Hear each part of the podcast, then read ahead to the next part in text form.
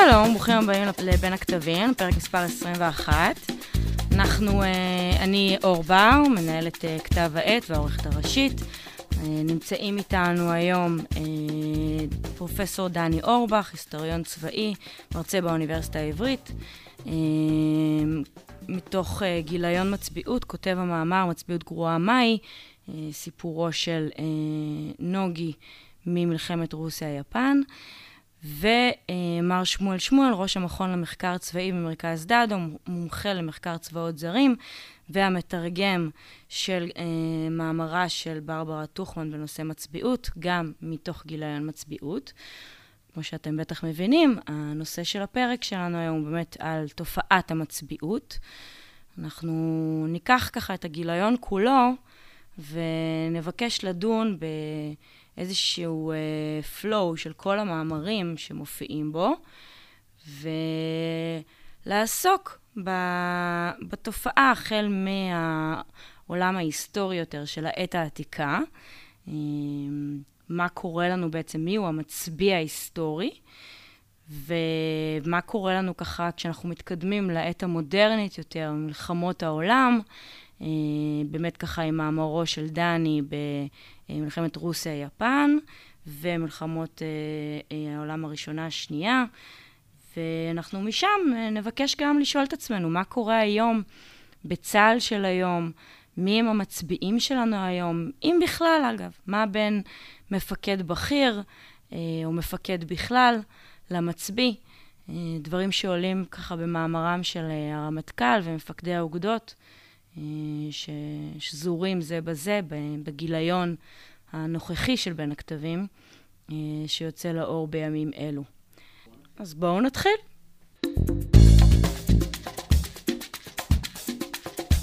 טוב, דני, אז אנחנו נתחיל איתך בתור ההיסטוריון בחבורה. בוא תספר לנו רגע על תופעת המצביעות מהפן ההיסטורי שלה. אז בעיקרון, בעת העתיקה ממש, אם אנחנו הולכים ממש אחורה לימי המערות, התפקיד, ההבדלים, או הקו המתחם בין מצביא לבין לוחם היה מאוד מאוד מטושטש עד לא קיים. בסופו של דבר מי שהנהיג כוח באותן תקופות היה אדם שהיה הלוחם הכי חזק ומפחיד בשבט, מכאן נבעה הסמכות שלו, זו אותה סמכות כריזמטית, לכן הלכו אחריו. וגם שהתפתחו מלוכות, נגיד בעת העתיקה, במזרח הקדום, שהמלך כבר היה דמות פוליטית שתפקידו הועבר בירושה, עדיין במצרים העתיקה למשל, לפחות לפי האתוס, מצפים מפרעה לצאת למלחמה ולהוביל את הצבא שלו. עכשיו, בעת העתיקה זה כבר מתחיל להשתנות, המצביא הרומאי היה למעשה פוליטיקאי לכל דבר, מאוד מעורב בפוליטיקה של רומא עצמה. אבל הייתי אומר ממש בפשטנות, בסכנה לחתור לאמת ההיסטורית, ממש שמבט על למעוף הציפור, שבגלל היעדר אמצעי קשר, בתקופה הקדם-מודרנית בכלל, הייתי אומר, ככה עד המאה ה-19, אתה לא יכולת לפקח על הכוחות שלך ביעילות אם אתה לא היית שם. אם אתה לא נמצא שם במקום, הדיווח אליך יהיה מאוחר יותר מדי ואתה לא תוכל לשלוט על העניינים. למשל, אה, אנחנו ממש רואים את המעבר בין המצביא המרוחק של היום, איך שאומרים מסכי הפלזמה, ככה וגנאי, לבין המצביא של פעם אה, בתקופת נפוליאון. מרטין ון קרפלד כתב אה, פרק מאוד מעניין בספר שלו על מצביעות, על נקודת המפנה הזאת. לנפוליאון לא היו אמצעי קשר מודרניים, אבל היו לו פרשים מאוד מהירים, והיו לו שעות עבודה מטורפות. זאת אומרת, הוא ממש פיקד פול טיים, והוא שלח פרשים מהירים על סוסים מן עיניים ואוזניים שלו. שדיווחו לו מאוד מאוד מהר על דברים שהתרחשו, ובגלל הקפסיטי המנטלי שלו, בגלל שעות העבודה המטורפות שלו, הוא ניסה לנהל בעצמו כל פרט במערכה. גם זה עבד, רק היו לו קצינים מאוד מוכשרים אה, מסביבו, מטה מאוד מאוד טוב. וככל שהצבאות יותר גדולים, זה כבר פחות ופחות עובד. מאז המהפכה הצרפתית, במאה ה-19, ביתר שאת במאה ה-20, אנחנו עוברים לצבאות ההמונים. והייתי אומר במבט היסטורי, שכשאנחנו עוברים לצבאות ההמונים המודרניים, עם אמצעי הקשר המודרניים, המפקד צריך להיות פחות ופחות לוחם ויותר ויותר מנהל. זה המעבר, הייתי אומר, מהמצביעות העתיקה למצביעות המודרנית. זה דווקא מעניין, כי אם רגע, שמואל, אנחנו מסתכלים באמת גם על הגיליון אה, מצביעות שלנו היום ועל המאמרים, אז דווקא מה שדני אומר פה, ואני מסתכלת על המאמר של עקרונות הניהול על פי משה דיין של דוקטור שמיר, זה בדיוק מה שאתה אומר. זאת אומרת, המאמר מדבר על איך משה דיין היה הרבה מאוד בשטח כחלק מעקרונות הניהול שלו, שזה קצת פוגש את זה. אתה מדבר על המנהל, ומשה דיין כמנהל מחפש להיות יותר ויותר בשטח, ונותן לעצמו הרבה מאוד שעות של עבודה, של משרד. אני חושב שהתיאור של אה, איתן שמיר, של משה דיין, הוא מאוד מאוד מעניין. אני הייתי רוצה אה, ממש להסב את תשומת הלב לנקודה אחת ספציפית, האופן שבו משה דיין אה, קבע את הלו"ז שלו. אה, רוב הלו"ז שלו היה פנוי, היו שם כמה דברים שאי אפשר להזיז, כמו ישיבת ממשלה. אבל את הפגישות שלו הוא קבע ממש מהרגע להרגע, ומי יאמר יש לי תוכניות אחרות שהרמטכ"ל או שר הביטחון מזמין אותו לפגישה. ולכן הוא היה יכול לבלות uh, זמן בהרהורים, במחשבות, בגניבת עתיקות. ב... ברדיפת נשים. כן, ב- ביתר הדברים שהוא עשה. אבל אם נהיה פחות ציניים, להשאיר לו זמן למבט העל. זאת אומרת, הוא לא רק היה בשטח, הוא גם... לא היה חייב להתעסק רק הבעיות הבוערות. אני מאוד מאוד, אני, האמת שאני מאוד מאוד תומך בגישה שהוצגה במאמר, שמקבל ההחלטות או המצביא צריך למצוא בעיה או שתיים שהן הכי אקוטיות ולהתמקד בהן. את השאר להשאיר לאנשים שהוא בוטח בהם ומאציל להם סמכות. אני חושב שזה נכון גם לראשי ממשלה. יעקב פרי, שהיה ראש השב"כ, פעם סיפר בהקשר הזה אנקדוטה מאוד מאוד מועילה על יצחק שמיר. אה, יצחק שמיר אה, שאל פעם את פרי איך הוא מצליח לקרוא את כל החומר שמונח על השולחן שלו. ופרי אמר לו פחות או יותר מה שיאמרו הרבה מפקדים ומנהלים שהוא קורע תחת הקריאה והוא לא מספיק כלום. ואז שמיר אמר לו יעקב תלמד ממני. מסמך שמגיע אליי לשולחן כראש ממשלה, חשוב, לא חשוב, אני אה, מחכה איתו שבוע, לא נוגע בו שבוע. אחרי שבוע 80% מהבעיות כבר נפתרו בעצמן, וה-20% שנשארו, זה באמת דחוף וכנראה צריך לטפל בזה. עבד, עבד יופי. אה, יש לי אבל, אם ניקח את ה... משה דיין זה מאוד מודרני וגם לא בטוח שהוא מצביא, אם ניקח את זה טיפה אחורה, אה, יש, עוד כמה דברים להגיד על מצביעות של העת העתיקה, שרלוונטית גם להיום. מצביעות אירופאית, אנחנו הרבה פעמים מסתכלים על נפוליאון. נפוליאון הוא דגם של מצביעות אירופאית קונטיננטלית. כלומר, המצביא הוא גם... Uh, פעם פעם הוא המלך, או שהוא מקושר, נסיך, כתר, מקושר בחצר, וכשהוא לא מקושר בחצר הוא כבר לא מצביא. Uh, החבר'ה האלה לא בהכרח uh, נבחרו בגלל שהם ידעו מה הם עושים. Uh, יש דגם אחר, יש דגם נוסף, uh, שזה המצביעות הבריטית, uh, שהיא אחרת, כי בריטניה מהמאה... מהמאה ה-18, ממש ממש, היא מעצמה עולמית. עכשיו, היא מעצמה עולמית בלי קשר. כאילו, באמת אין קשר, וזה להביא, לשלוח רץ מפריז למצביא שהולך איפשהו בארצות השפלה או בגרמניה זה שבוע, לשלוח את אותו הרץ בספינה להודו זה תשעה חודשים. ואז חזור. זה כבר שנה והמלחמה יכולה להיגמר, וזה קרה, קרה לו כמה פעמים. כמה פעמים. כשבריטניה, כשהמצביעים הבריטים יוצאים לאימפריה הם לבד. אגב, גם כשהמפקדי הים הבריטים יוצאים לאימפריה הם לבד. נלסון לבד. חלוטין. הוא עושה משהו, מה שהוא רוצה. אגב, והרבה פעמים זה לא מסתיים טוב. כלומר, אנחנו רואים מלחמת שבע שנים... מסתובב חודשים למצוא את הצי של האויב. מסתובב חודשים. עכשיו, בצי, מנהיגות ימית, אגב, נדבר על, אחר כך על, על נוגי וכזה, מנהיגות ימית זה סיפור אחר, כי הים זה אירוע לחימה אחר מהרבה בחינות. אה, ובאמת בתור קפטן אתה מנהל של הספינה שלך, אתה מנהל את המלאי שלה, אתה מנהל את האנשים שלה, אה, אתה מנהל את המקום שבו אתה נוחת, אם בקונקיסטדורים וכולי, אתה מנהל את החברה האזרחית, אתה באמת, אתה באמת מצביא. אה, אבל גם הגנרלים שמסתובבים באמריקה והגנרלים שמסתובבים בהודו, הם נלחמים כאילו אין מלחמה, כלומר, כאילו, כאילו אין שום דבר אחר. זה, זה רואים מלחמת אה, שבע השנים. שבע שנים המאמץ הבריטי בהודו ממשיך עוד כמעט שנה לדעתי אחרי חתימת הסכם השלום. והסכם השלום מתנהל בהנחה שיקרה מה שיקרה בהודו, אנחנו, זה כבר פרש. ואנחנו uh, חותמים עכשיו, ומה שיקרה, ימותו אנשים ממלאריה ומאחד מהשני, הם אלה הודים, uh, ו, ואנחנו, uh, וזה ההסכם. ובאמת, זה, זה, זה המלחמות העולמיות הבריטיות, זה סוג המצביעות הבריטי, הוא הרבה יותר, הרבה יותר חופשי, כי גם המלך בשלב מאוד מוקדם המלך הבריטי כבר לא יוצא עם הכוחות הבריטים, זה בשונה מכל מיני מקרים אירופאים שבאמת המלך הבריטי נשאר בבריטניה אה, או באנגליה, אה, מתעסק בחצר שלו, מתעסק בפוליטיקה שלו אה, ונותן לאנשים אחרים לעשות את העבודה. אה, יש שם המון משחק פוליטי במצביעות אירופאית של, אה, של המאה ה-18 וה-19, כולל מלבורו שהוא כבר ששר חינו, בגלל ששר חינה של אשתו בעיני המלכה, הוא uh, מפנה את תפקידו, לא משנה שכמה קרבות הוא ניצח ואיזה מוצלח הוא היה, אחר כך צ'רצ'יל יוכל, uh, יוכל uh, להתווכח. הסיפור הזה, וגם קונים את המשרה, זה חשוב מאוד להבין כשמדברים על העת העתיקה, המשרה נקנית, זה לא משנה כמה אתה טוב, אם באמת, כמו שדני אמר, בעת העתיקה, עתיקה עתיקה, זה צריך להיות uh, בחור uh, כארז, גבוה, שרירי, חזה שעיר, uh, כאלה דברים, קול עמוק. אה, ובריון, ככל שמתקדמים, המשרה נקנית.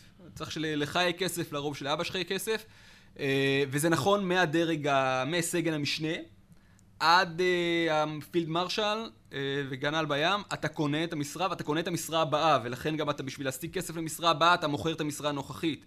ובשלב מסוים בזה גם, גם אתה מקבל איזשהו קצת קומישן, כלומר עמלה. אתה גם מקים את כל הכוח, הקולונל מקים את החטיבה ומתספק אותה וגם uh, שומר לעצמו מה שהוא מצליח לקצץ. זה, זה משפיע מאוד על דמות המצביא וזה נכון אצל הבריטים עד אמצע המאה ה-19, אצל הגרמנים והאירופאים קצת לפני כן הם הבינו שזה רעיון לא טוב, אבל כשאנחנו חושבים על צבא זה רוב המלחמה.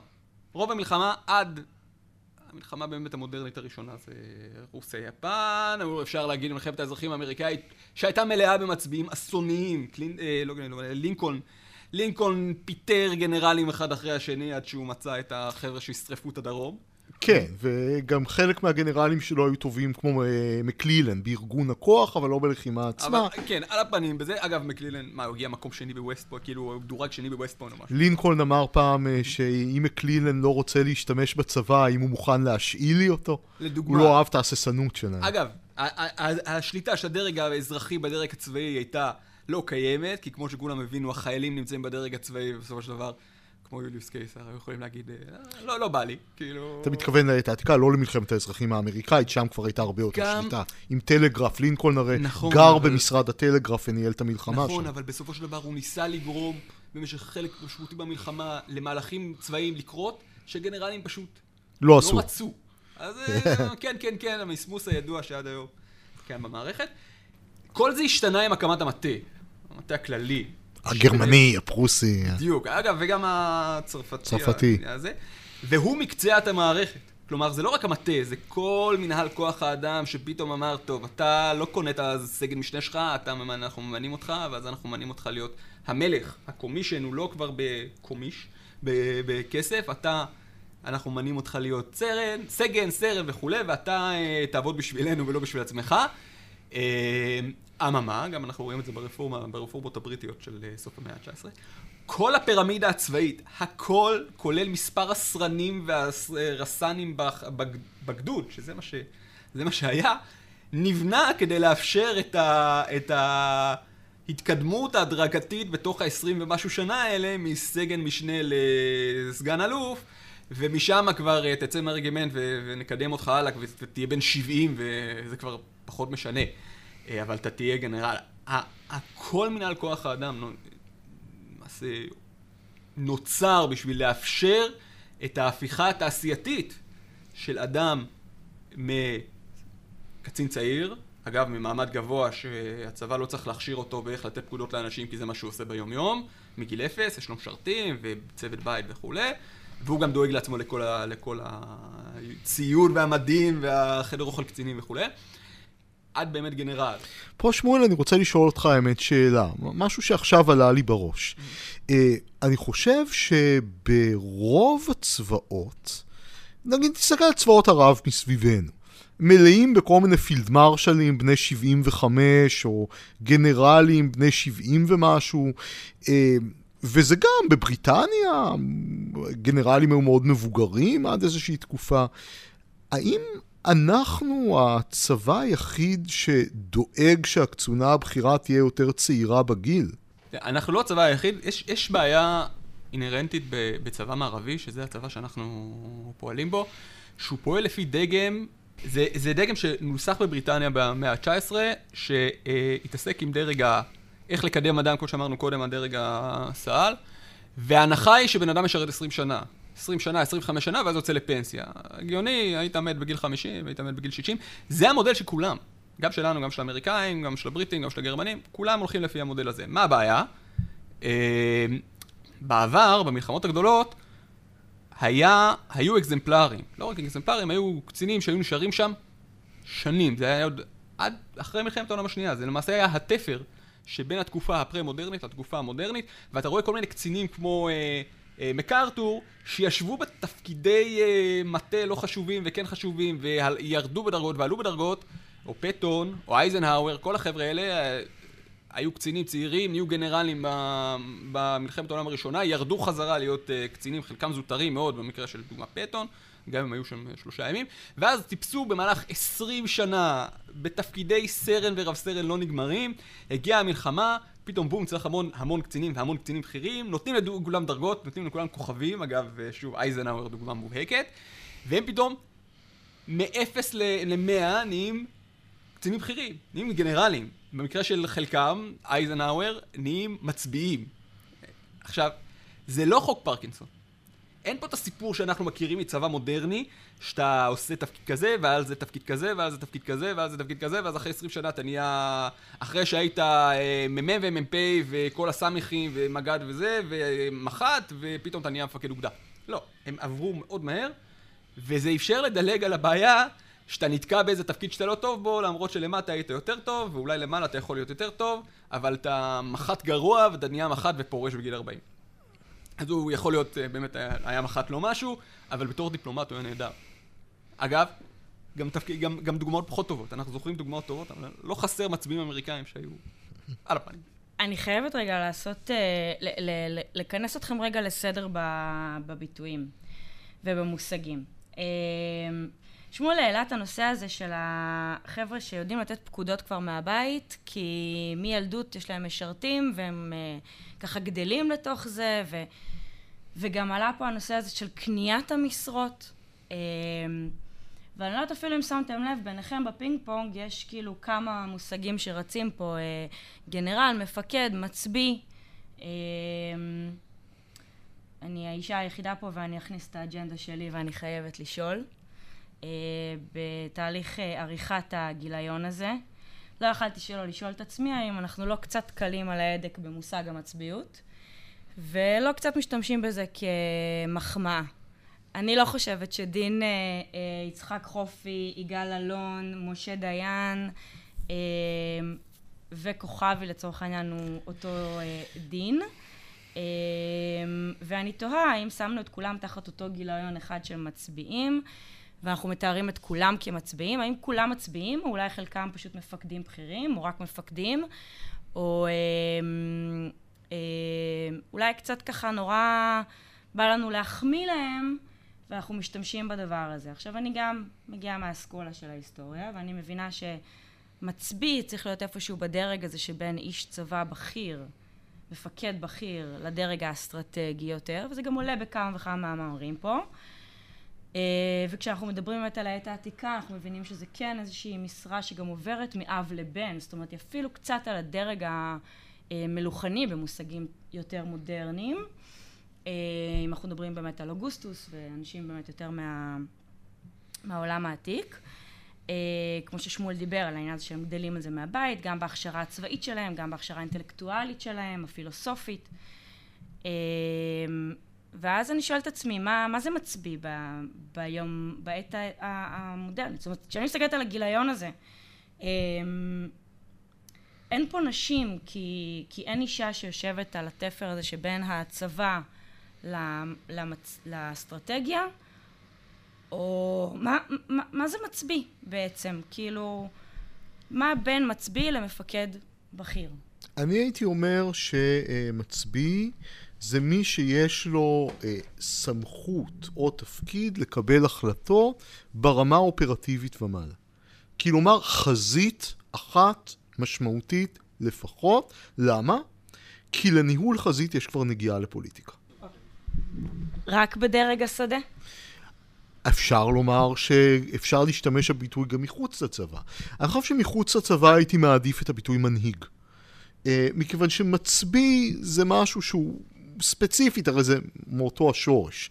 אבל אני מתכוונת בתוך הצבא, אבל נגיד הדרג המ... לעולמות המטה, כמו ששמואל דיבר קודם. בוודאי, אם הוא... זה לא משנה מה התפקיד שלו.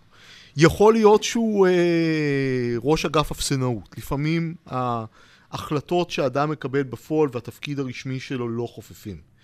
כל עוד הוא מקבל החלטות שמשפיעות לפחות על חזית אחת משמעותית המלחמה, אז אה, הייתי אומר שאפשר להשתמש במילה אה, מצביא. אבל אני חושב שזאת הזדמנות טובה להעלות עוד נקודה חשובה. אדם שיש לו סמכות פיקודית או אחרת, הוא לא בהכרח מנהיג. מנהיגות, ופה אני מפריד את זה מתפקיד המצביא, שזה תפקיד שניתן עם סמכות, מנהיגות זה פעולה, זה לא תיאור של אדם. יש כאלה שיודעים לעשות את זה יותר טוב, יש כאלה שיודעים לעשות את זה פחות טוב, אבל אנחנו רואים הרבה פעמים בארגונים שמי שיש לו תפקיד רשמי של סמכות הוא לא בהכרח מי שמנהיג בפועל.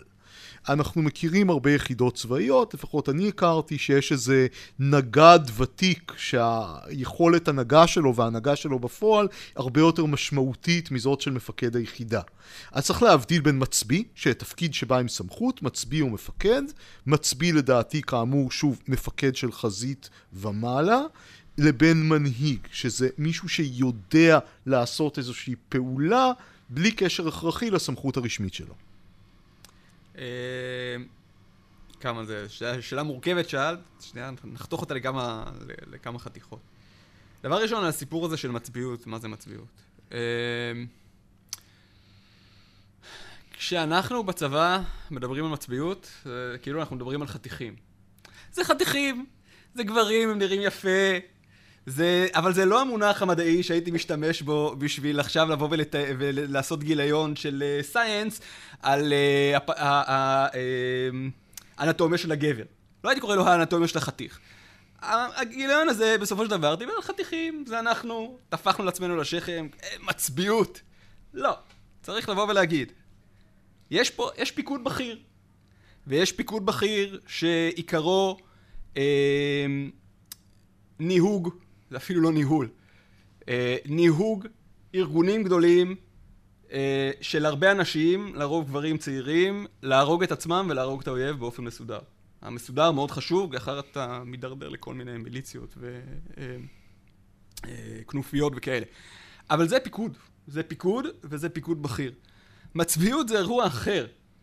אם אנחנו נסים, ננסה להפוך את המושג הזה לטיפה יותר מדעי ופחות uh, מה שאנחנו מתכוונים לו בצבא, שזה קצינים בכירים מוצלחים, uh, אז, ה, אז הסיפור הזה הוא לקחת ולחבר את הפעולה הצבאית לפעולה האזרחית. פה הסיפור הזה של החזית. באמת החזית, כמו שדני אמר, זה המקום שבו הפעולה האזרחית והמטרה האזרחית, לרוב, בעבר, היום כבר לא, מתגלמים באותו אדם. המצביא אמור לגלם במוחו, בראש, ומכאן בפקודה, שהוא אמור לכתוב ולא ערימת קציני המטה שלו, את התרגום של הפעולה הצבאית ליעד המדיני. לכן, כשהולכים לעת העתיקה שבה לא היה קשר, כמו שאמרנו קודם, והמצביא היה נציג אה, המלך עלי אדמות, שמה, במקום שבו קורית האלימות, אז באמת היו מצביעים. היום, כשהדרג המדיני יושב לדרג הצבאי על הווריד, והדרג הצבאי יושב לדרג הצבאי הנמוך יותר על הווריד של הווריד באמצעות כל מיני שוב וכאלה, וקשר וכולי, ונציגים מטעמו שמגיעים למפקדה הבכירה, כשאם ה... אם אלוף הפיקוד לא, אה, לא מוצלח, שזה היה בלתי אפשרי קודם, היית צריך להחליף אותו ולהעיף אותו, אה, אז אין מצביעות. אין דבר כזה, יש פיקוד בכיר, והוא, אה, והוא נהיה אירוע יותר ויותר מורכב. עכשיו, בשאלה הזאת של, של מה זה פיקוד ומה זה הנהגה, כמו שדני אמר. אני בזמנו עשיתי את התזה שלי על uh, הכשרת אבירים בימי הביניים, וכשמסתכלים על אבירים בימי הביניים, שהם היו מנהיגים, לא כל כך מפקדים, מנהיגים, רואים שיש דבר אחד שמאוד חסר שם, דיבור על מנהיגות. אתה מסתכל, אתה מחפש, אתה הופך בווגטיוס, שהוא יותר מוקדם, ואתה הופך בכל מיני מניואלס לאבירים כאלה, שאמרו איך צריך להיות אביר טוב, אז הוא צריך להיות וירטואוס, uh, הוא צריך להיות uh, אמיץ, הוא צריך להיות... Uh, um, um, נחמד לנשים, מסוג מסוים, ממעמד מסוים, כמובן, לא כולן. אה, הוא, אין שם שום דיבור על מנהיגות. מגיעים, עבור למאה ה-20, אגב, למאה ה-20 המאוחרת, כל uh, עידן פטראוס uh, ומטיס וכל מיני כאלה. מבול, שיטפון, uh, uh, בלתי אפשרי, של מאמרים וכתבים ו- ופודקאסטים ושיחות והתחבטויות בסיפור הזה של מה זה מנהיגות ואיך אנחנו מנהיגים ואיך אנחנו הופכים צעירים למנהיגים ומבוגרים למנהיגים ומנהיגות לבכירים ומנהיגות לזוטרים ומנהיגות לנגדים ומנהיגות למנהיגים אה, וזה כל הדבר הזה מודרני לחלוטין והוא מגיע מסיבה מאוד מאוד מאוד מאוד פשוטה. כשמדברים על משהו אה, זאת אומרת שיש בעיה כמו שלא מדברים על... אה, hmm? יש לי הצעה לפתרון פרובוקטיבי. Hmm? אנחנו תמיד מסתכלים על מקומות שהצבא יכול ללמוד מהם, על מנהיגות, גם בגיליון, יש לנו את המגזר העסקי. אני הייתי מציע להסתכל על עולם, על עולם הפשע. אה. ואני לא אומר את זה סתם. אני לא אומר את זה בצחוק בכלל. מנהיג כנופיית פשע הוא אדם שמשלב הנהגה של ארגון עסקי ובירוקרטי עם מנהיגות בפועל. אדם לא יכול להנהיג ארגון פשע אם הוא לא יכול ללכת מכות עם אחרון הפושעים שלו. זה דבר אחד. הוא צריך להיות מפקד קרבי בצורה אחרת לא יכבדו אותו. הוא צריך להיות גם מנהיג עסקי ומנהיג ארגוני. הוא צריך להיות בעל כריזמה, והוא צריך להפגין מנהיגות, מכיוון שארגון פשע פועל ב, אה, כמובן בשוליים, באזורי דמדומים אפורים, הוא צריך גם כל הזמן להסתגל למצבים חדשים, מכיוון שאם הוא יקפא במקום, פושעים חדשים ויותר יצירתיים יתפסו לו את נתח השוק. אז אה, זה לא פוליטיקלי קורקט, אבל אני חושב שלפחות בעיון התיאורטי שלנו, אה, זה מקום שצריך להסתכל עליו. בדיוק, זה הסיפור. מה העניין? בארגוני פשע אין ארגון בירוקרטי. בצבא יש אימא ואבא, קוראים להם הצבא המוסדי או הצבא הגדול, שמסדרים את הסיפור הזה של הנהגה בשביל הקצין. הוא, יש תיק אישי, ואנשים אחרים אומרים, תקשיבו, הוא היום רב סרן. למה? אני אמרתי, יש לו כזה סימן על הכתף, ומחרתיים הוא יהיה סגן אלוף. למה? כי אני אמרתי, יש פקודה, כתוב, יש תעודה על הקיר, ואז הוא עבר פום, ויש עוד תעודה על הקיר. מה, הבעיה, מה, מה העניין? שכשבאמת, זה לא מפתח שום מנהיגות. מנהיגות זה לא עניין שאתה יכול לפתח בפום או במב"ל או בזה. וכשאתה רואה איך זה באמת עובד פעם, לפני קיום המערכת הבירוקרטית, שזה הצבא המודרני, או בארגוני פשע, אתה רואה שבן אדם בא עם זה מהבית. יש לך אצילים, שהם אה, כל החיים שלהם נתנו הוראות וכולי, והם על הפנים של מנהיגים, כאילו, מרסקים את הצבא שבו הם נמצאים, נופלים בשבי כל מיני שער, שער לשני. כל מיני כאלה, כאלה עם שהם אה, כל החיים חיו עם כפית זהב, ואז הפסידו בקרב, אה, בקרב קרסי, קרסי, פה תהיה. ונשארו נשארו ללון אצל המלך האנגלי, ויש כאלה הנסיך השחור, שהם כאילו שופעים. הנסיך השחור קיבל, קיבל פיקוד על שליש מהצבא של, של, המלך, של המלך האנגלי, של אדוארד השני, שני? שלישי, שלישי. ב... בגיל 16. הוא היה כנראה בן אדם שופע מנהיגות מעבר לזה שחסד האל וכולי, אה, והוא עושה את זה, והוא ממשיך לעשות את זה עד שהוא מת מחולרה, אה, או משהו, משהו בסגנון. אה, זה לא עניין שאתה יכול לפתח, זה עניין שאתה בא איתו או לא בא איתו, הצבא מתחבט ומתבחבש עם עצמו עד היום איך לעשות את המתאם הזה בין מצד אחד יכולות אישיות, שבן אדם יהיה חכם, וזה בין ה... אה, הכריזמה שלו, ובין יכולת המנהיגות, שזה לא כמו כריזמה, זה המוכנות להשתמש בכריזמה לטובת הנעת אחרים. יש אנשים מאוד כריזמטיים שהם לא מנהיגים בלירה. עכשיו, הנה, בדיוק אתמול התבשרנו על שינוי הקאבה והדפ"ר, וזה, וזה, וזה עניין לא פשוט, כי אתה לוקח את זה, ואתה מנסה למצוא את זה באירועים שהם לא, אה, שהם לא לחימה. אתה מנסה למצוא את זה בכיתה, או על פי מה שהוא עושה בבית ספר, או בתנועת נוער, וזה לא... אה, זה, זה, זה, לא, זה לא מתאם של אחד לאחד. ואנחנו עד היום נמצאים בהתבחבשות הזאת, וזה בתורו, ואותם אנשים אגב, והאנשים שמתקדמים, שהמערכת מקדם אותם בעת שלום, לא בהכרח מפגינים את היכולת, או יכולת הניהול, או יכולת הניהוג, או יכולת המצביעות הזאתי, שנדרשת מהם בעת מלחמה, ולכן אנחנו רואים עניינים במלחמה גדולה, כמו מלחמת העולם השנייה, יש כמויות אדירות של קצינים בכירים שפשלים והורגים הרבה אנשים ומפסידים את האימפריה, עיין ערך אה, כל מיני נסיגות ארוכות אה, אמריקאיות ובריטיות. ו- ואז גדלים, בתוך כדי המלחמה, גדלים אנשים שיכולים לעשות עבודה, והמערכת רואה בזמן אמת שהם יכולים לעשות עבודה ומקדמת אותם. אגב, הם אנשים לרוב לא סימפטיים, ולכן זורקים אותם אחר כך, אם הם לא מתים. אני, אני אקח את ההזדמנות הזו רגע, של אה, אה, מה שנקרא, מפקדים, אה, מנהלים ומנהיגים טובים לא טובים. בוא, אה, דני, נעבור לדבר על, אה, על המאמר שלך, מצביעות גרועה. נוגי, אה, מנהיג טוב, לא טוב. אז ככה, אני חושב שקודם הייתי רוצה לתת איזו הקדמה נורא נורא קצרה על מנהיגות ועל כריזמה, ו, ומכאן נחבר את זה לנוגי. אני חושב שקודם כל מנהיגות כמו כריזמה זה תכונה דיאלוגית. זה לא רק משהו שיש בך, אלא איך אתה מתקשר עם הנסיבות הספציפיות ועם הקהל הספציפי שאתה מנסה להנהיג. זאת נקודה חשובה מאוד מאוד. אה, בדיוק כמו בכריזמה, אין אדם שיהיה כריזמטי גם מול אה, קהל בצה"ל, אה, מחנה פליטים פלסטיני, יחידה צבאית גרמנית וקהל של חסידים בברוקלין. לכל קהל כזה צריך כריזמה מסוג אחר, ו... באותה מידה, אם אני גוזר גזרה שווה, לכל סוג של שדה קרב צריך מצביעות ומנהיגות מסוג אחר, אלא אם אתה אחד מאותם האנשים הנדירים שהם מאוד אדפטביליים, שהם יודעים להסתגל מהר למצבים חדשים. גנרל נוגי אה, מרסוקה, אה, מפקד יפני שניהל את הארמיה השלישית, חזית פורט ארתור, במלחמת רוסיה-יפן, הוא דוגמה טרגית לאדם שהחסרונות שלו התכתבו באופן מושלם עם מה ששדה הקרב דרש. אה, זה היה למשל שדה קרב הררי של מצור על מבצר. היפנים צרו על המבצע הרוסי בפורט ארתור. כדי לצור על מבצר חזק אתה צריך קודם כל ידע בארטילריה וידע בביצורים וידע בטופוגרפיה הררית.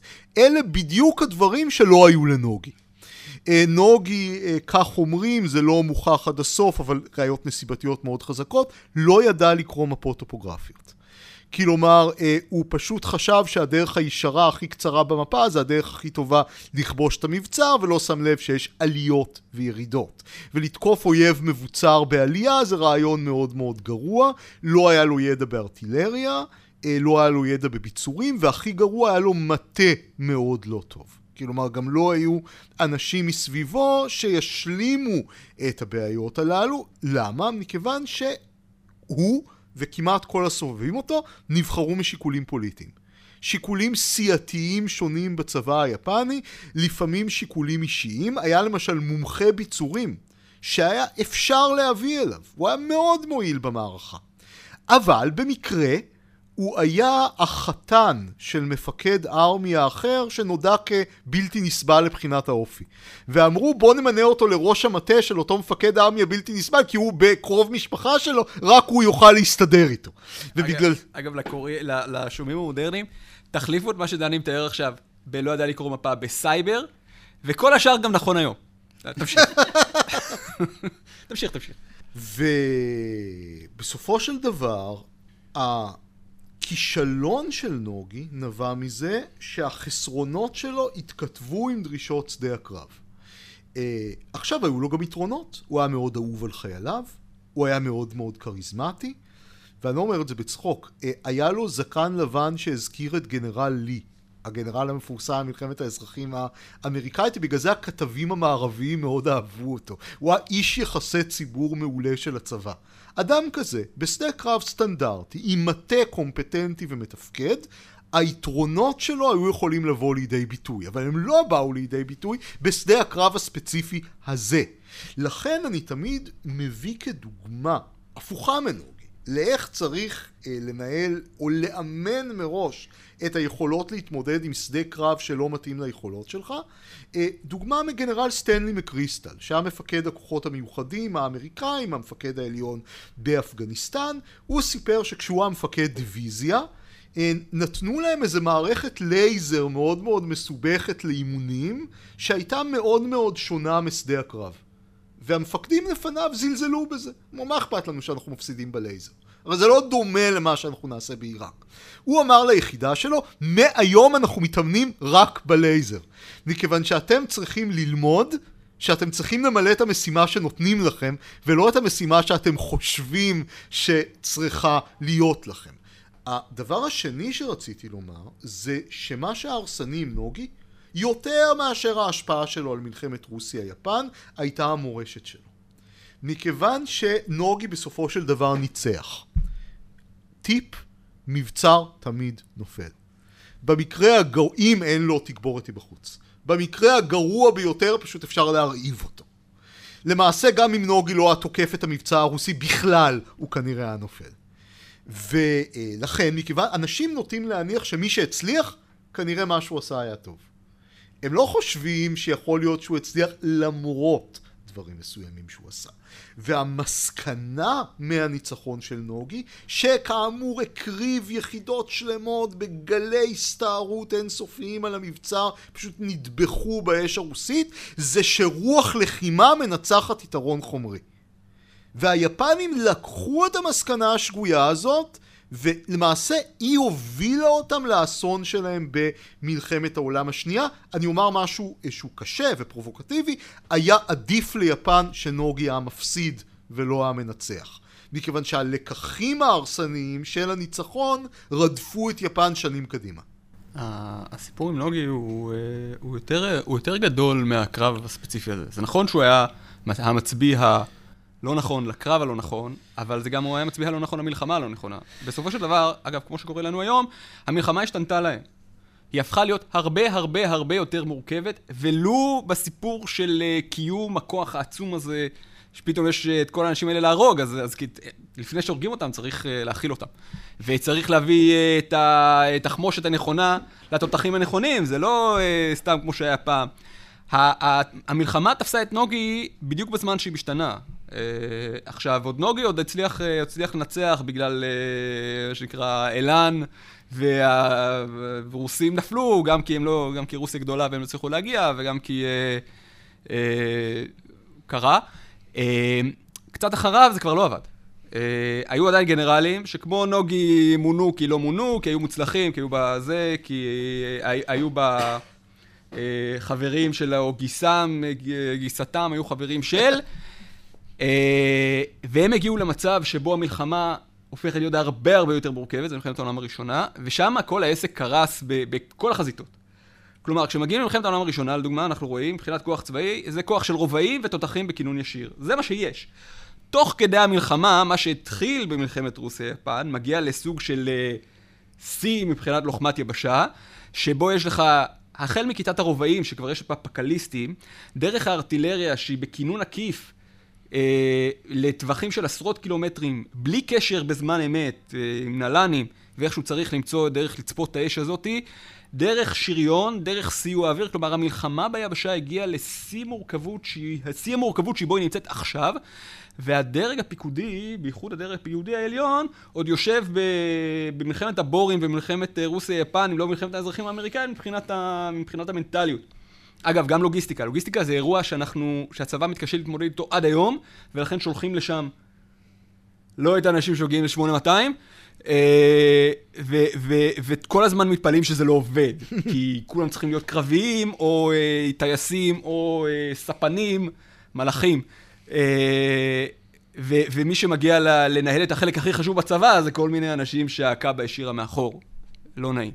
אה, אגב, זה נכון, שוב, לא רק אצלנו, צבאות, גם הצבא האמריקאי בנורמנדי נפל על הסיפור הזה של, אה, של אה, הלוגיסטיקה, ובזמנו יאנוש בן גל עמד מול בלטרון ואמר, אחר, לפני, אללה ירחמו, אני לא מדבר עם אף סנטורים. עכשיו, הוא מצביא, לכאורה, הוא היה מפקד גיס, איך זה, העבודה שלו היא לוגיסטיקה.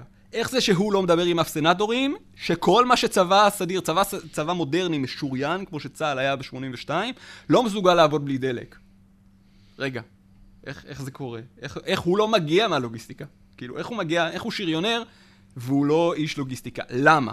כי אנחנו, כמערכת, בדיוק איפה שדני תיאר את נוגי, אנחנו לא מבינים שזה לא אותה מלחמה של אה, חסות חשופים ולהסתער עם חרב, למרות שאני בעד להסתער עם אה, כידון, ראו מאמרי במערכות לפני כמה שנים, אבל, אה, אבל אה, זה כבר לא שם, ואנחנו עדיין, עדיין, עדיין בתקופה הזאת, וזה בדיוק הסיפור של המצביעות. שלא צריך, שצריך להיפרד מעניין המצביעות, כי זה באמת החזות החשופים וה... אה, על, ה, על ההר, במוח שלנו, בראש שלנו, מדבר על איך צריך... נותן את הנאום של ריצ'רד, של הנרי החמישי אצל שייקספיר, ואנחנו בדיוק צריכים לרדת לזה ולהגיד, חבר'ה, פיקוד בכיר היום, פיקוד בכיר היום זה אירוע של ללמוד לקרוא מפה, או במקרה שלנו סייבר ול"א, אה, וללמוד יפה יפה לוגיסטיקה, וללמוד יפה יפה את כל הדברים האלה של כמה טנק יכול לעשות בכמה מטר לשעה, אה, וכמה לוקח לצור המבצר, כי אנחנו חוזרים ללחימת מצור שהיא לא לחימה של חזות חשופים, בדיוק היא לחימה של המתנה, והסברה לדרג המדיני של רגע, תנו לי עוד אה, כמה ימים להפיל את הדבר הזה. אה, ואלה האנשים שאנחנו צריכים, אלה המצביעים, המפקדים בכירים שאנחנו צריכים. הייתי מוסיף לדברים של שמואל ככה, אה, לסבר את האוזן. אה, בזמנו אחד מתחומי המחקר העיקריים שלי הייתה המחתרת האנטי-נאצית בצבא הגרמני. ואז אני חקרתי מצביעות מסוג אחר, מצביעות של ארגון מחתרת, פנים צבאי. ואז רואים דבר מאוד מעניין.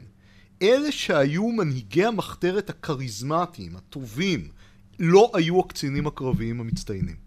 מכיוון שסוג המנהיגות שלהם לא התאים להנהגת מחתרת, אלא היו בדרך כלל קציני מטה, מהסוג שהיו מאוד מאוד מאוד מאוד מקושרים, ומכיוון שהם היו אנשים שהיו מורגלים בעבודת מטה טובה, הם גם הצליחו לבנות ארגון חשאי יותר טוב מהקצינים הקרביים שסוג המנהיגות שלהם היה שונה.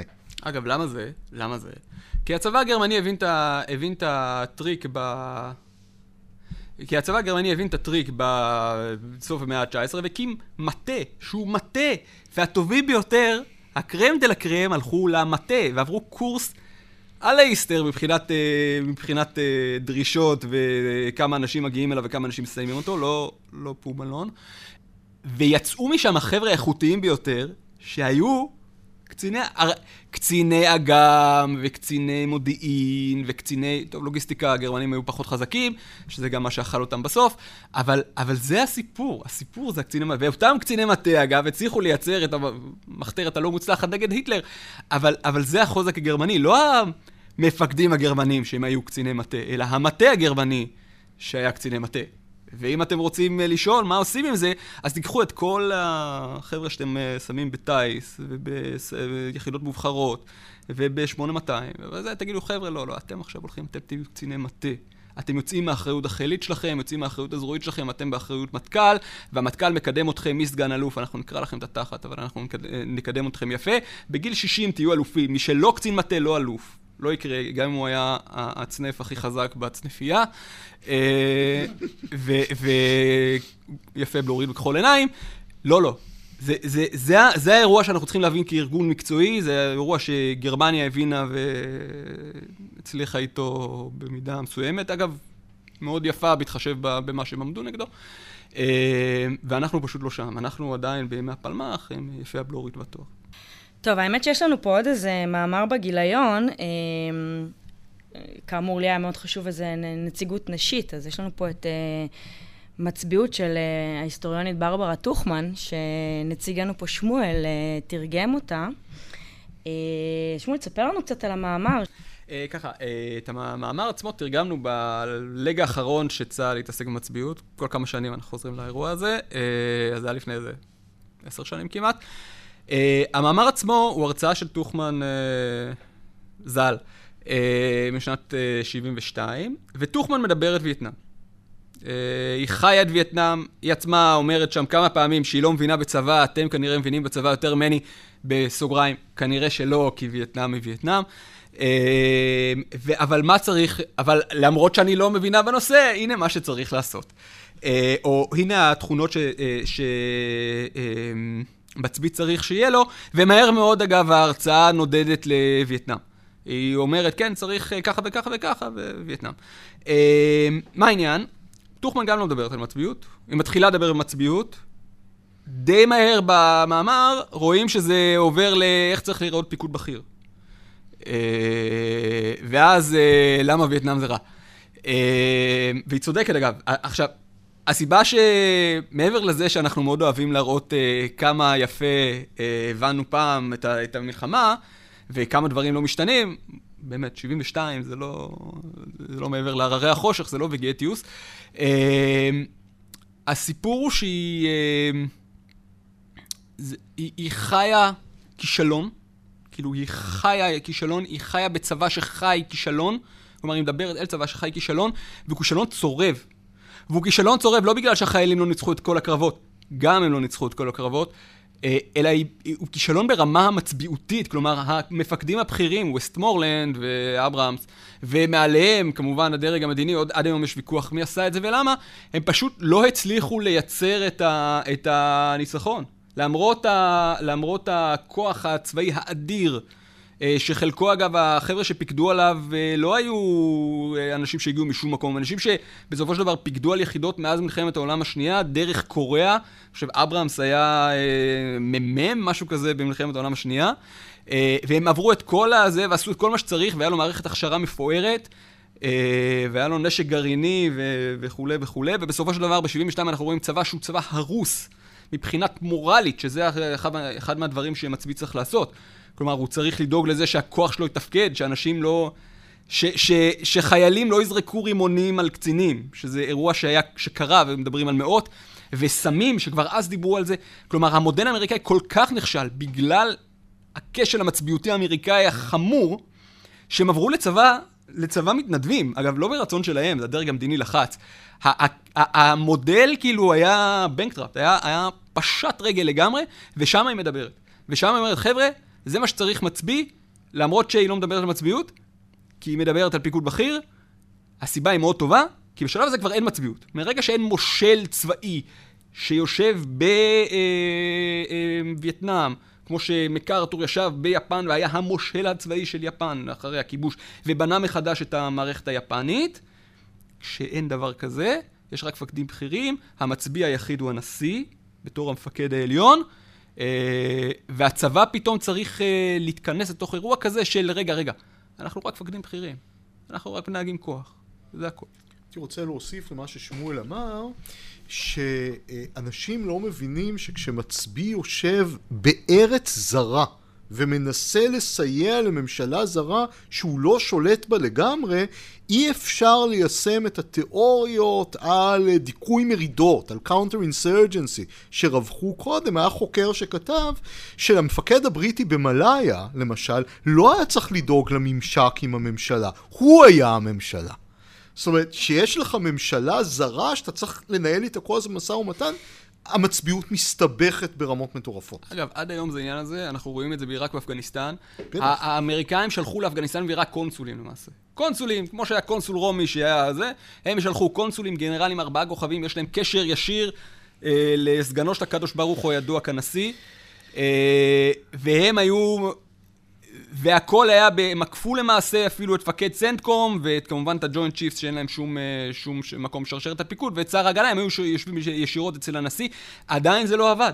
הם לא הצליחו לייצר, א', הם התחלפו מהר מדי, קונסולים היו מגיעים ליותר שנים, אה, הם לא הצליחו לייצר את ההיגיון המדיני הזה, הם הצליחו לייצר היגיון פיקודי, מקריסטל הוא דוגמה מופלאה, כי זה בסופו של דבר בן אדם שאמר לחיילים שלו, אתם תעשו את מה שאומרים לכם לעשות, הוא לא עשה את מה שאמרו לו לעשות, ואגב, הודח על ידי הדרג המדיני.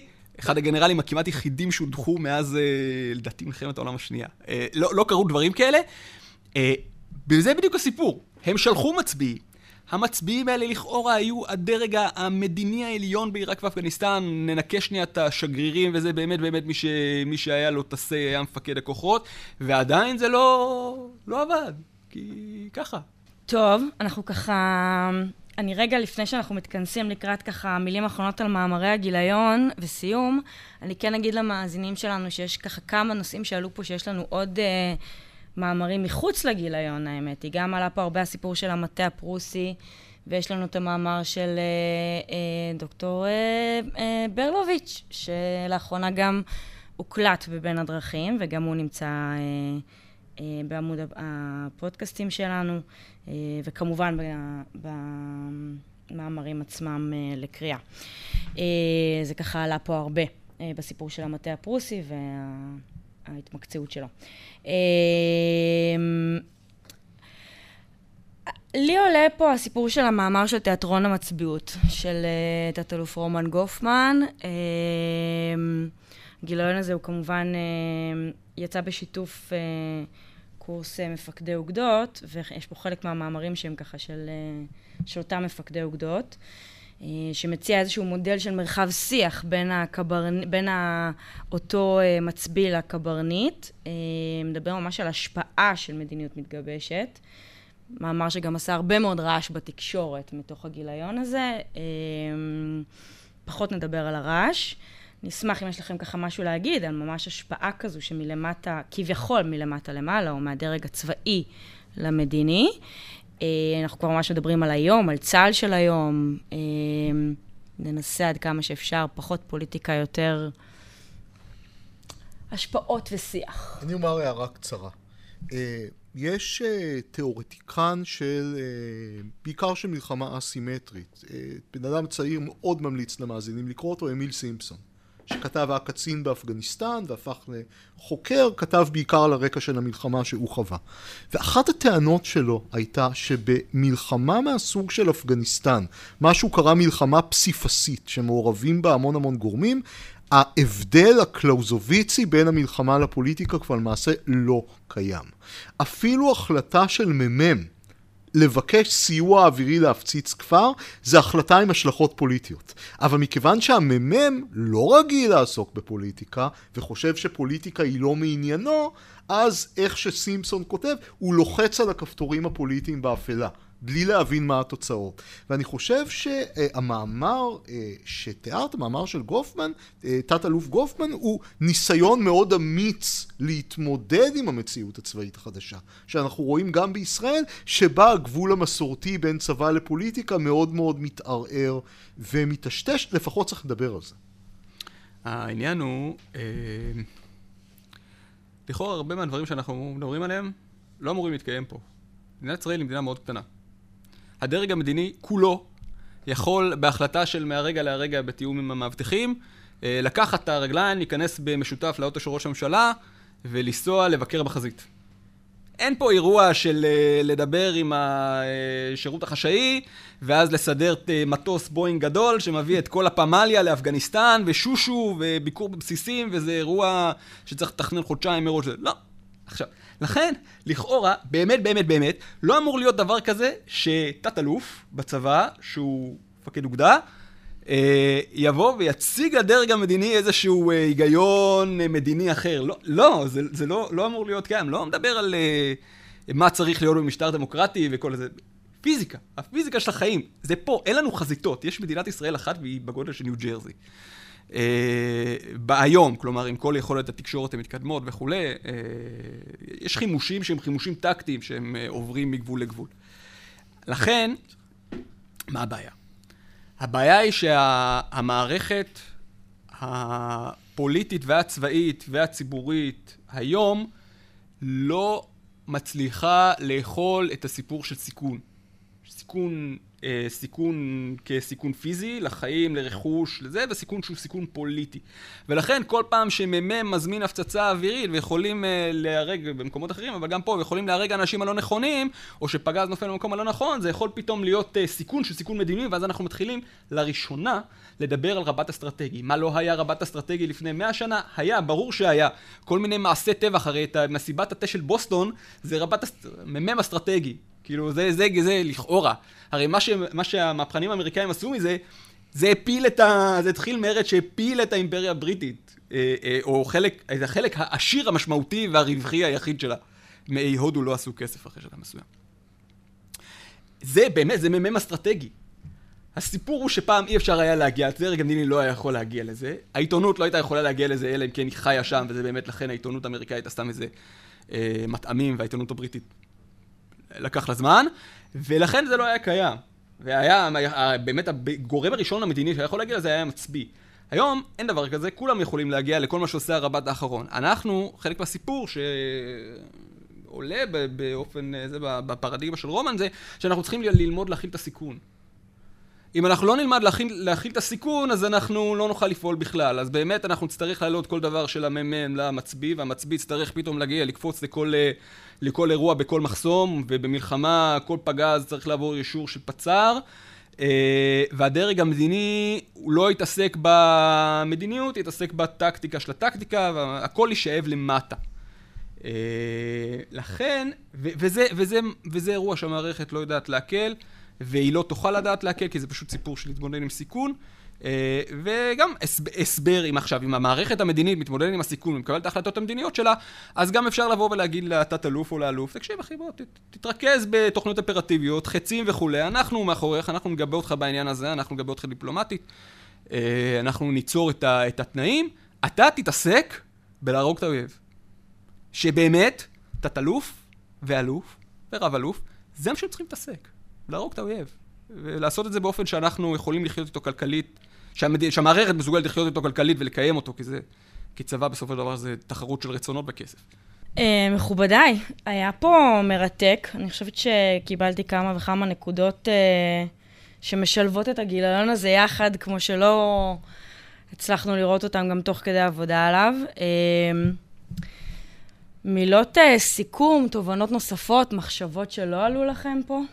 אני חושב שאולי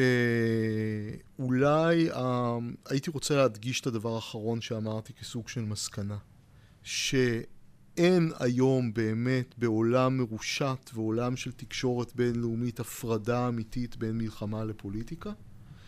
ואני חושב שאנחנו צריכים לחשב מחדש את הממשק בין צבא לפוליטיקה, וכל דיון שלנו במצביעות צריך לקחת את זה בחשבון. זה דבר אחד. מצביא לא יכול יותר להתעלם מפוליטיקה. דבר שני, זה, אה, וזה מאמר שלא הזכרנו, מאמר של הרמטכ"ל, אבל אני אומר עליו מילה אחת. אה, רמטכ"ל כוכבי אמר, והוא מאוד מאוד צודק, שההבדל בין מצביא לסתם מפקד זה אדפטביליות. היכולת להתמודד כל הזמן עם מצבים חדשים ולא צפויים, ולא רק להסתמך על העבר, וגם זאת נקודה שהייתי מדגיש. חושב שאנחנו כמערכת, אחד הדברים שעולים מגיליון המצביעות וגם מגיליונות אחרים שהתפרסמו פה, ומעשה עיסוק של המערכת באופן כללי, אה, זה שהמערכת רודפת אחרי פאטה מורגנה. אחרי שורה של פאטות מורגנות שהן לא באמת, אה, הן לא חשובות. טרנספורמציה, טכנולוגיה, צעצועים ומצביעות. המצביעות היא פאטה מורגנה של סיפור אחר, היא השתקפות, היא השתקפות, אני אה, לא זוכר באיזה ספר זה היה, השתקפות של כוכבים זה לא השמיים, זה לא הכוכבים עצמם. אה, הסיפור, והסיפור האקוטי שאנחנו חייבים להתמודד איתו, זה סיפור מנהל כוח האדם, א', מרמת החוגר עד רמת הכשרת הקצין, והכשרת הנגד, והכשרת הקצין הבכיר וכולי, ואיך אנחנו מייצרים קצין שהוא רלוונטי, ולא כל מיני פיקציות. אה, זה אחד. מנהל כוח אדם, וזה תמיד זוכה, תמיד זורקים את זה, את התאמת הזה, זורקים את זה לאיזה ראש אכ"א, תסתדר עם זה, בזמן שהרמטכ"ל עושה את הטרנספורמציות. והסיפור השני, זה הסיפור של, אה, של אה, המטה. המטה הצה"לי הוא מטה לא רלוונטי, כי הוא מטה יבשתי, והוא מטה של המאה ה-19, והוא מטה, אגב, לא רק הצה"לי, המטה באופן כללי, המטה המערבי. ואנחנו היום באירוע מלחמתי אחר, והמטה הרבה יותר חשוב מהמצביא. כי הוא שנותן לו את הכלים, המצביא אין לו מושג בל"א, גם לא יכול להיות לו מושג בל"א, זה עניין כל כך מורכב ובספקטרום. אבל כל היכולת לפעול, להפעיל צבא מודרני, יושבת על הל"א. ועל, סליחה, על הספקטרום ועל הסייבר, whatever. אה, ועל האוויר. מבצעי לחימה היום זה מבצעים אוויריים. המפקד היבשתי מבין באוויר, הוא יודע מה זה, הוא יודע שיש מטוס וזה זורק פצצה. יש פה שורה של דברים שהמטה לא מטפל בהם, ולא יכול לטפל בהם כי אין לו את הכלים לזה. וזה אגב תולדה של בניין כוח, מנהל כוח האדם. אנחנו חייבים להתחיל להתעסק בדברים האלה, ולא אה, עבודות מטה לא חשובות, אלא הרמטכ"ל בעצמו צריך לבוא ולהגיד, אני ארבע שנים עכשיו מתעסק בשני הדברים האלה. לא קונה כלום. לא קונה טיל אחד מצידי, אבל זה הדברים שאני עושה. וזה ישפר את הצבא, כי אלה הדברים שמשפרים את הצבא. רפורמות צבאיות מוצלחות, זה מה שמתעסקים בו. עוד הערה אחרונה. אה, מולי יש אה, פוסטר צבאי שכתוב עליו ניצחון זה מקצוע. אה, אני לא מסכים עם האמירה הזאת. אני חושב ש... אבל חלק מהמקצוע הצבאי זה כל הזמן לקחת בחשבון את הנסיבות הפוליטיות המשתנות ואת העולם שיש לנו, ולאור זאת לחשוב מה זה ניצחון. בנסיבות הנתונות, ועל השאלה הזאת אפשר להקליט פרק שלם. מכובדיי, אמ, הייתם מרתקים, ממש. שמחה שעשינו את זה. אמ, אני כן אסיים ואגיד אמ, שבעיקר הגיליון הזה, אני חושבת, מלמד אותנו שלפעמים אה, גם צריך ללכת על גיליון של חתיכים, לצורך העניין, כמאמרו של אה, שמואל. כדי אולי לבוא ולשאול את השאלות ו- ולקוות שבעתיד לפחות, וגם היום וכאן ועכשיו, אה, נמשיך ונפעל אה, אה, בדדו, בבין הכתבים, בצה"ל, בכלל, כדי לנסות ולפעול כדי שיהיה לנו מטה אפקטיבי יותר בצה"ל, ויחסי צבא, חברה, מדינה איכותיים וחדשניים יותר, כמו שדני ככה תיאר. אה, כל הזמן להיות אדפטיביים ולהבין שהמציאות שלנו משתנה. אה, וזה הכל דברים שככה עלו בין המאמרים ופתאום ככה הנקודות התחברו. אה, וכמו שבאמת אומר רמטכ"לנו במאמרו, מי ייתן וגם המפקדים שלנו, אם זה הזוטרים או הבכירים או המצביעים, יהיו מפקדים חושבים, מנהיגים ואדפטיביים יותר בעתיד. תודה רבה לכם.